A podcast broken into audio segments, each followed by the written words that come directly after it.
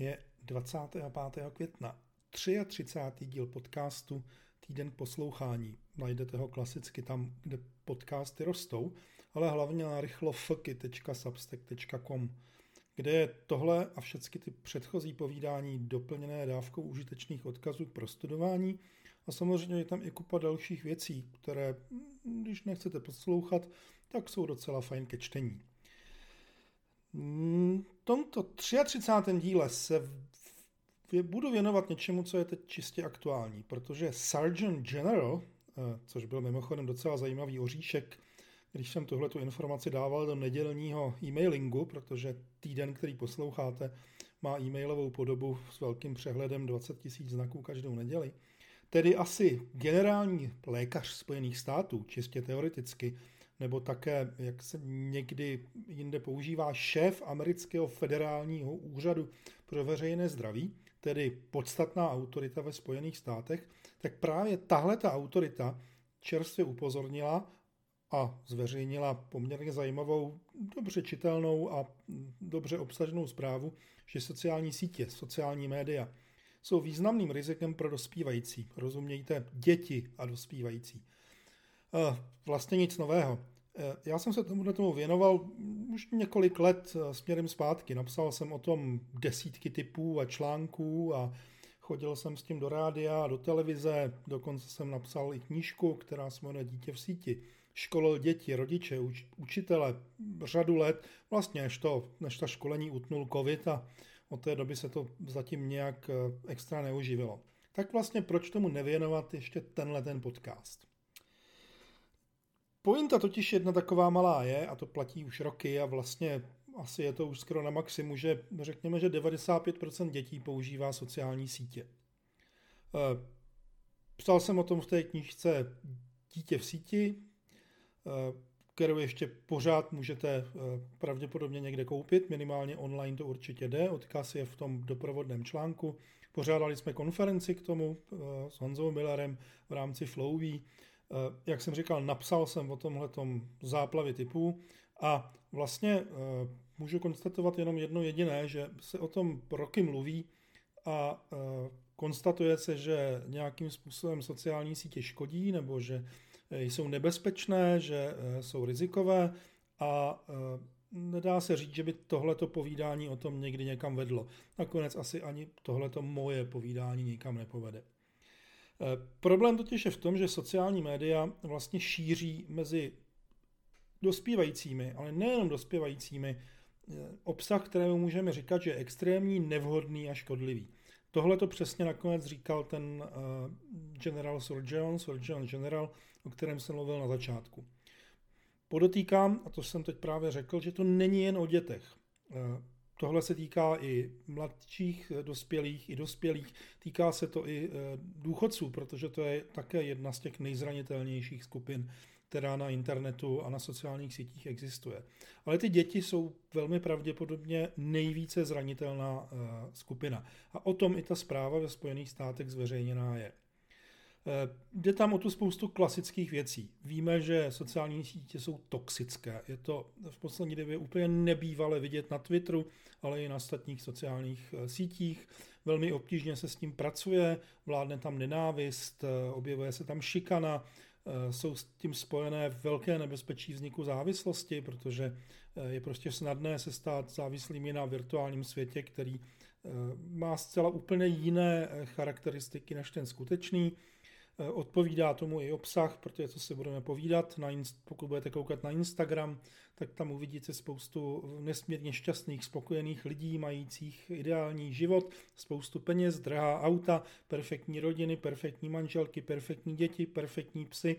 A vlastně to, že ten život nějakým způsobem je reálný a ne vždycky je to všechno jednoduché, to se tam vynechává. Na druhou stranu, když se tam objeví nějaké dítě, které lze šikanovat a napadat, tak prostě velmi rychle, takřka okamžitě se na něj sesypou nejenom už spolužáci ze školy, ale vlastně případně celý svět. Stačí, když ho někdo trošičku popostrčí dopředu, co se viditelnosti týče. Najdete tam fake news, najdete tam záplavu dezinformací, fungují tam úplně neuvěřitelným způsobem okrádačky, které cílí vlastně na celou to věkové spektrum od dětí až po už zmíněné důchodce. Tohle to všechno je velký problém, ale když zůstaneme u toho, jak ho řešit, tak to vlastně žádné velmi jednoduché nebo prosté řešení nemá. Ta zpráva ve Spojených států víceméně volá po tom, aby se o to postaraly samotné sociální sítě. Druhá varianta je, že by se o to měly samozřejmě nějakým způsobem starat jednotlivé státy, nebo třeba v našem případě Evropská unie, která se snaží některé z těch věcí pochopitelně regulovat. Znamená třeba snažit se o to, aby škodlivý obsah byl včas mazán, aby fake news bylo také řešeno nějakým způsobem. Jenomže sociální sítě jsou tak obrovské a ten počet zemí, kterých se týká, je tak obrovský, že vlastně já se obávám, že tohleto vyloženě regulovat na úrovni jednotlivých zemí nelze. Za předpokladu, že ta sociální síť dodržuje zákony dané země, tak vlastně tyhle ty věci, zejména ty, které škodí těm dětem, což je vlastně nějak, dalo by se říct, ovlivňování jejich výchovy a ovlivňování jejich psychiky, protože to je ta nejvíc skrytá věc, tak to žádnou státní regulací v podstatě nedokážeme řešit. Stát a některé subjekty v něm samozřejmě by tohleto mohli a asi měli řešit tím, že budou se starat o odpovědějící vzdělávání. Svoji roli na tom hrají novináři, nakonec, jak jsem říkal, věnoval jsem tomu už několik let života a pevně doufám, že ještě to budu moc dlouho dělat, protože je potřeba pořád dokola opakovat nové a nové věci, protože se objevují noví a noví lidé, kteří jednak jsou děti a jednak jsou to jejich rodiče. A právě rodiče jsou velmi pravděpodobně ti zásadní, kteří by se o to měli nejvíce starat, protože já jsem tohleto vždycky vlastně říkal i na všech mých školeních. Pokud se svým dítětem nekomunikujete o tom, co dělá na sociálních sítích, tak jednoho dne vás velmi pravděpodobně čeká nějaké zásadně nepříjemné překvapení. Ať o vzniku závislosti, nebo setkání s predátorem, nebo vám zmizí spousta peněz z účtu, nebo vám dítě přitáhne doma virus, malware, sejde se s někým, kdo mu i klidně fyzicky ublíží, protože to je samozřejmě možný. Nebo začne někomu posílat nevhodné obrázky, protože někdo je bude chtít zpeněžit, ten někdo ho bude chtít vydírat. Těch věcí, které se tam objevují, je nesmírně mnoho. Samozřejmě, a to jsem už taky zmiňoval, může mít velké problémy ve škole, protože dneska sociální sítě jsou nedílnou součástí vlastně každé třídy. Ty děti tam žijí na sociálních sítích a komunikují tam mezi sebou a to jak v dobrém, tak samozřejmě i v tom špatném slova smyslu, protože šikana, tu jsem taky zmiňoval, se dneska vlastně děje velmi, velmi často právě v té digitální podobě. Ve spojitosti s natáčením videí, s focením, s posmíváním se, sdílením věcí, které by vlastně sdílené být neměly.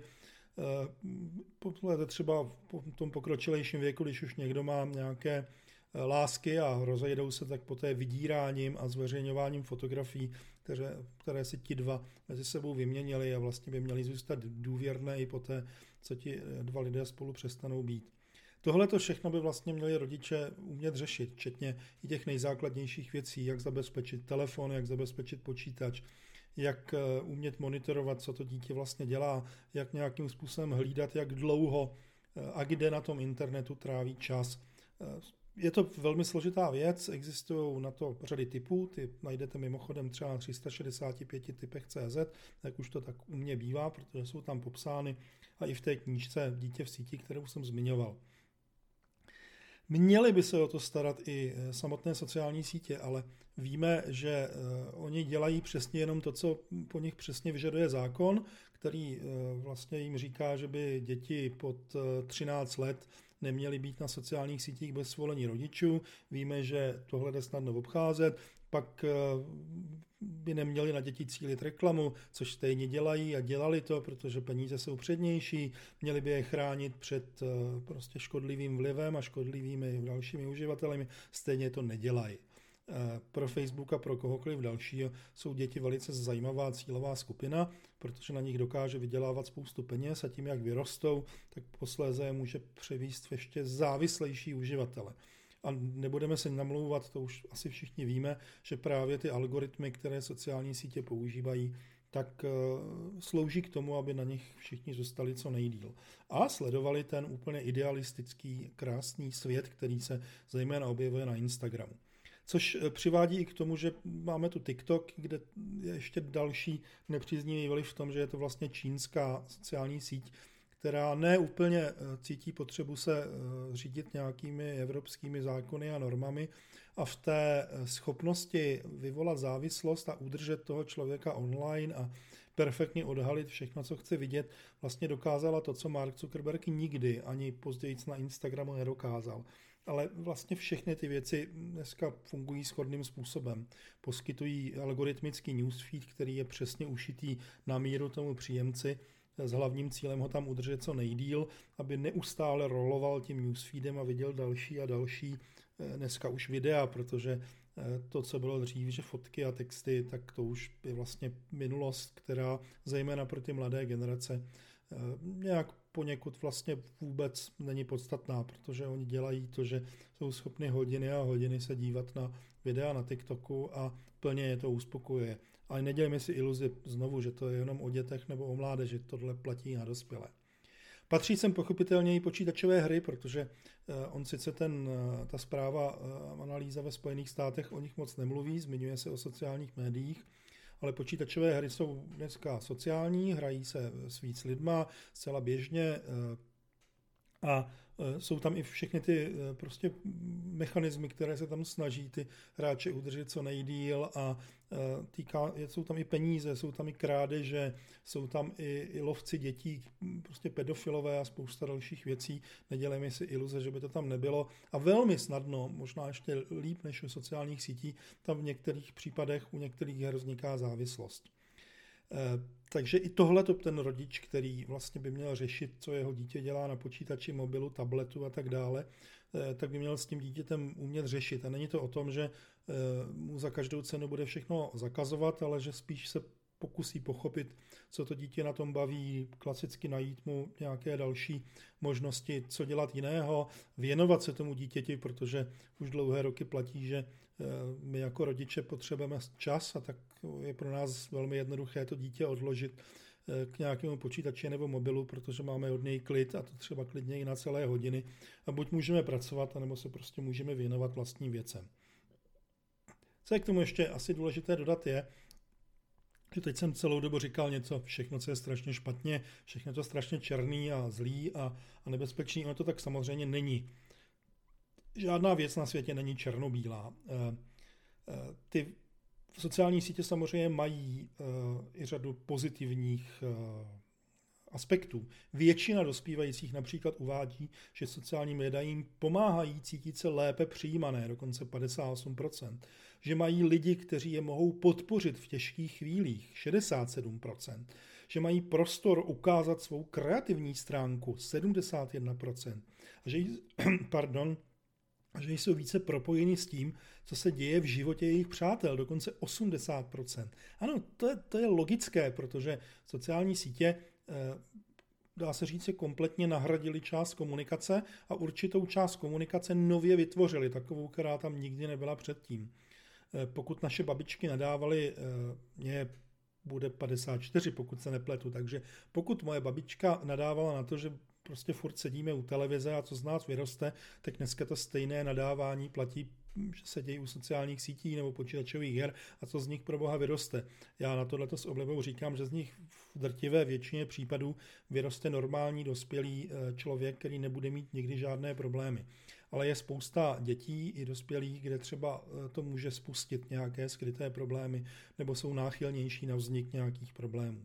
Takže každopádně to je přesně ten důvod, proč by rodiče měli perfektně vědět, co tam ty děti dělají, proč je to baví, co se jim tam líbí, ale i co se jim nelíbí.